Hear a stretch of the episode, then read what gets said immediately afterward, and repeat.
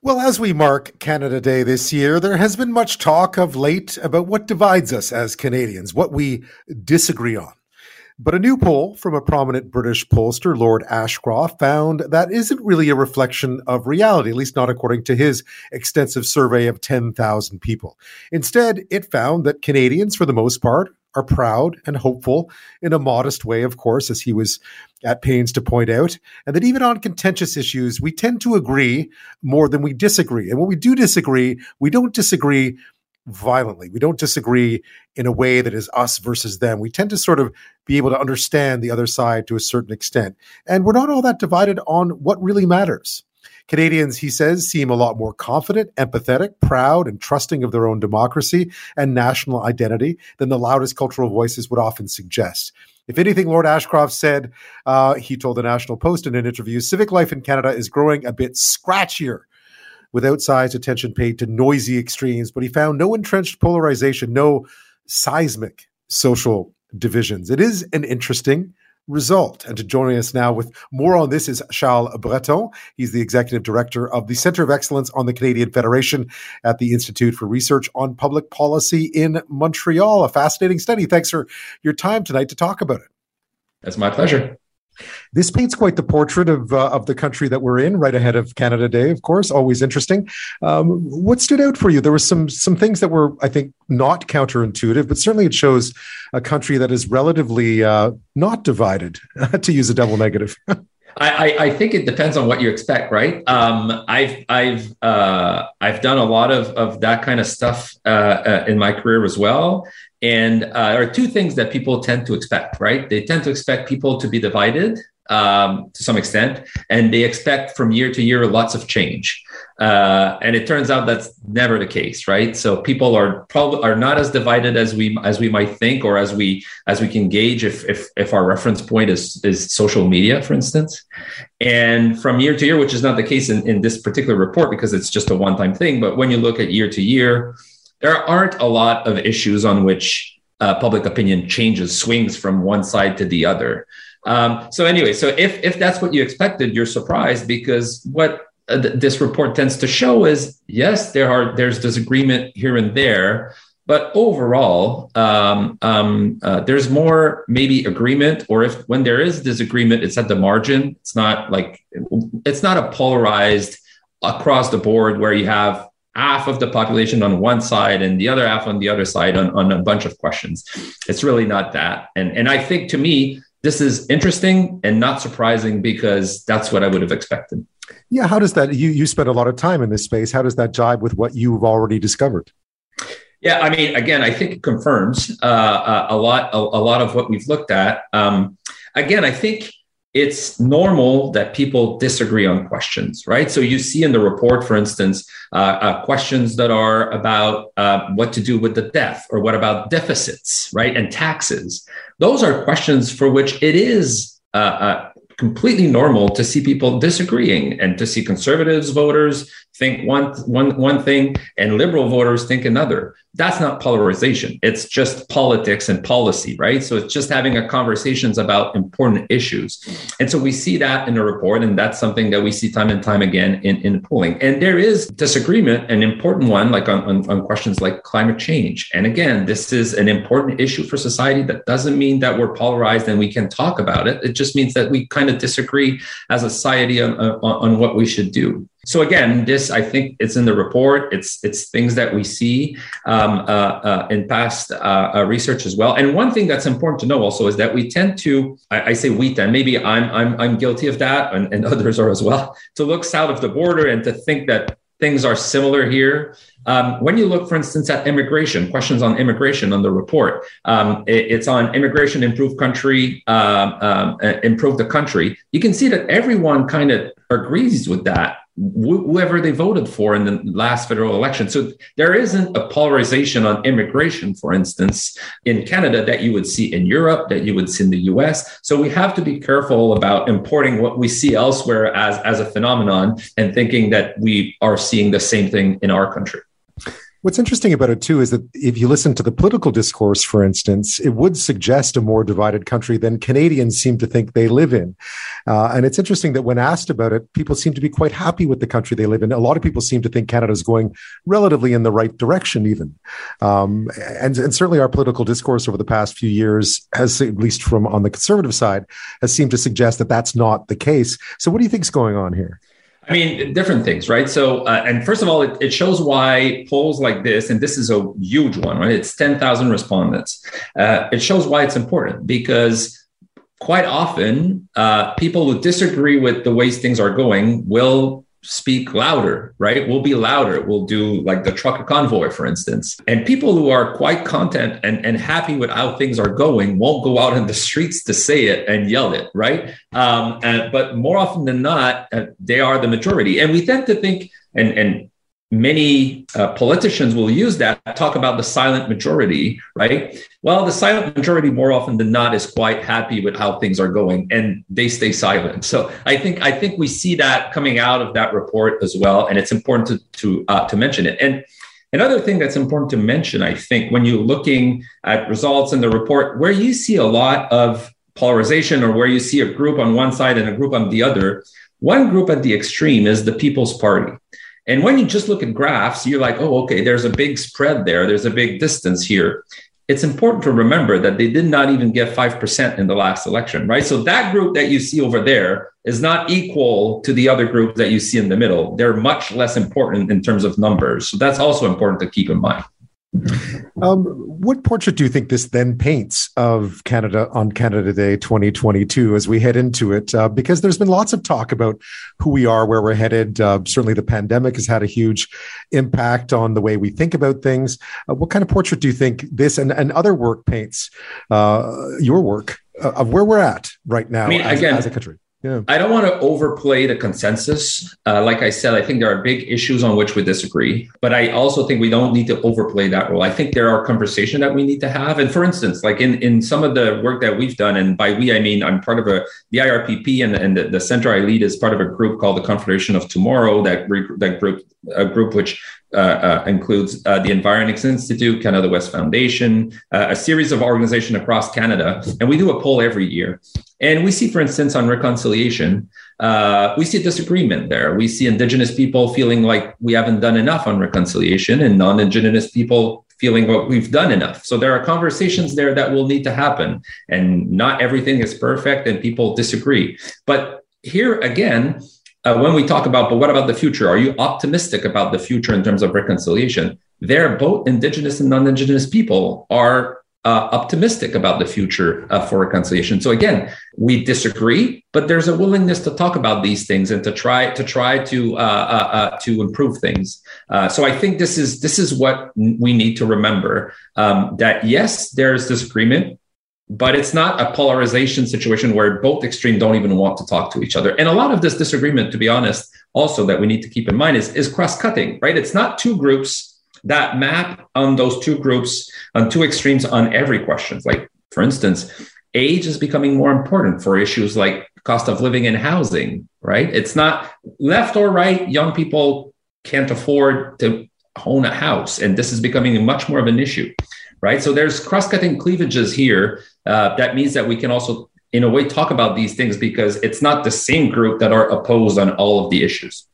I'm speaking with Charles Breton. He's the executive director of the Centre of Excellence on the Canadian Federation at the IRPP in Montreal. We're talking about a huge new survey that's been put out by a British firm. Lord Ashcroft is responsible, or at least his company is, really painting a portrait of Canada right ahead of Canada Day 2022 as a place where there are disagreements, but that overall we don't see the kind of polarization that sometimes is mentioned both in the media and by politicians. We certainly don't see the kind of polarization that we are often used to seeing in the U.S. When we come back, we'll talk a bit more just about what that might mean for politics in this country, if there is, in fact, a lot of room for optimism, a lot of room for dialogue, which is something that is often spoken of as not happening in this country. Then where does that leave us and where should we go from here? That's next. My guest this half hour is Charles Breton. He's the Executive Director of the Centre of Excellence on the Canadian Federation at the Institute for Research on Public Policy in Montreal. We're talking about a very large survey that was done, 10,000 people in Canada. It paints a pretty interesting picture of this country, one that may not be counterintuitive, but that many people here are happy with the country itself, not overly pessimistic about where we're going, in fact, quite optimistic in many ways, that we disagree on quite a few fundamental issues, but that our disagreements are not fatal in many ways. That there is always room, at least for now, for dialogue. That must be encouraging in some ways, because I think you're right. I think we do look to the U.S. a lot, and we see this sort of, these camps, these evenly divided camps, this very polarized society. And that may too be exaggerated. But in our case, it looks like there is a lot of room for us to sit down and have rational conversations about some of the issues that, some of the more important issues that confront us these days. Yeah. And I think one question where you see that is when you ask people, what's the most important problem that Canada's facing today, or what are their worries? And you see that there's kind of agreements as to what are the issues, whether it's the economic situation, cost of living. You see a lot of mental health, which I found surprising, at the top of people's mind across party voters. This is interesting because if we agree on the problem, it means that which problems are important.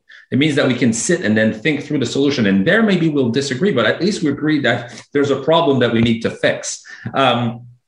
One place where this might not be as true is climate change, as I mentioned before, where I think there is disagreement as whether this is an issue or not between Liberals and NDP voters on one side and Conservatives on the other.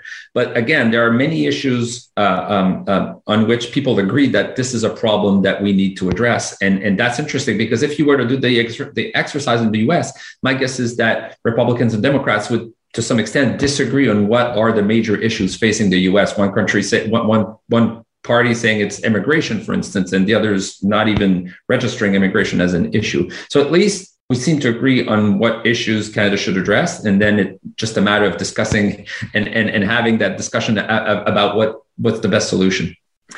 Given your experience at this might suggest a pathway for politicians in this country that perhaps a silent majority of Canadians aren't too interested in this talk of division, aren't too interested in this talk of polar opposites, that don't see people with different opinions of their from their own as being the enemy, quote unquote.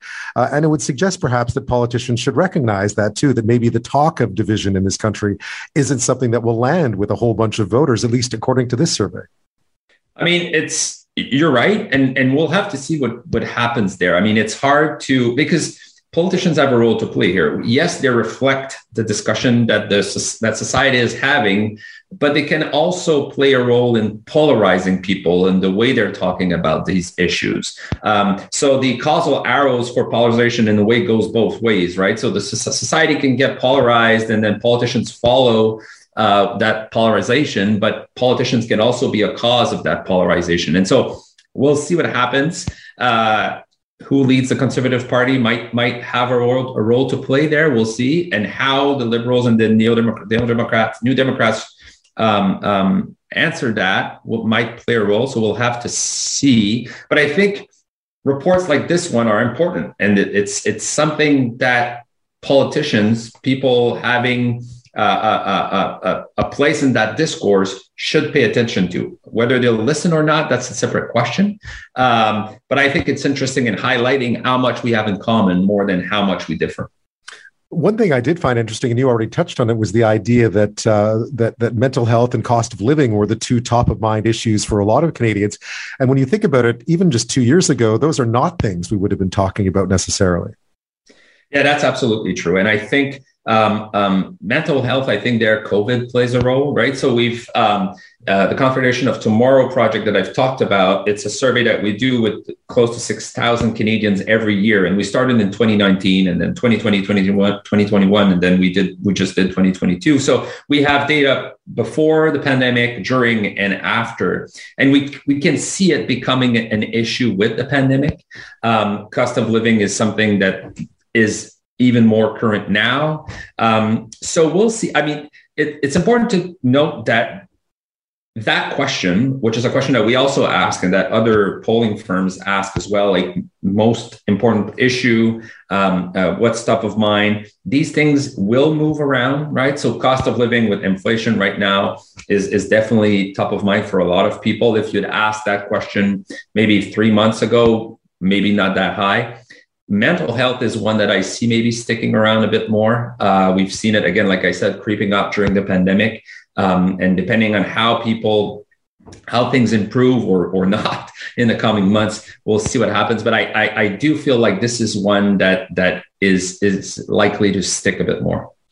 Charles, is there an overall sense in the work that you do and in this report, this latest one as well, that Canadians still have faith in the institutions that govern them, whether it be the courts or politicians or so forth, that we still have faith in the way things are structured? I think so. And there again, it's important to note. So, and it's interesting because, again, like I said at the beginning, we tend to expect, and maybe this is just because of political polling and the horse race where we see vote intention move around, we tend to expect public opinion to move around, and it doesn't on many issues. And one good example of this is in our Confederation of Tomorrow a project. We ask questions about, what order of government is best at managing healthcare, whether it's the federal or provincial. Which government do you trust most to represent your interest, whether it's provincial or federal? And you would expect that if something would change the way people see their provincial government or their federal government, something like the pandemic might affect it. And if the pandemic does not affect it, I can't think about what would. And we didn't see any change, right? So the way people see their government or the way they feel their interest represented by the government did not change with the pandemic. So those are public. Those are attitudes that are, to use the word that I used before, quite sticky. They don't move around. Those are our deep-seated beliefs. And if the pandemic is not changing those, I don't know what would. And so that's also something that's important to keep in mind. And yes, there are regions in the country that are more aggrieved than others, to use that word. The prairies, of course, Alberta, Saskatchewan, but Newfoundland as well, and Quebec as well. It's different. It's a different sentiment, but it's there. And one thing that we keep repeating based on our data is that, for instance, there is more differences on many issues within Alberta than between Alberta and the rest of the country. So if you had to ask me which province is the more polarized, Alberta would be my answer. On many issues, it is not really meaningful to report the average for Alberta because we basically have two polls on many questions. So Alberta definitely is more polarized than other provinces. But again, on many questions, Albertans agree with the rest of the country anyway. So I think that's also something that needs to be repeated. Charles Breton, thank you so much for your time tonight. It was my pleasure.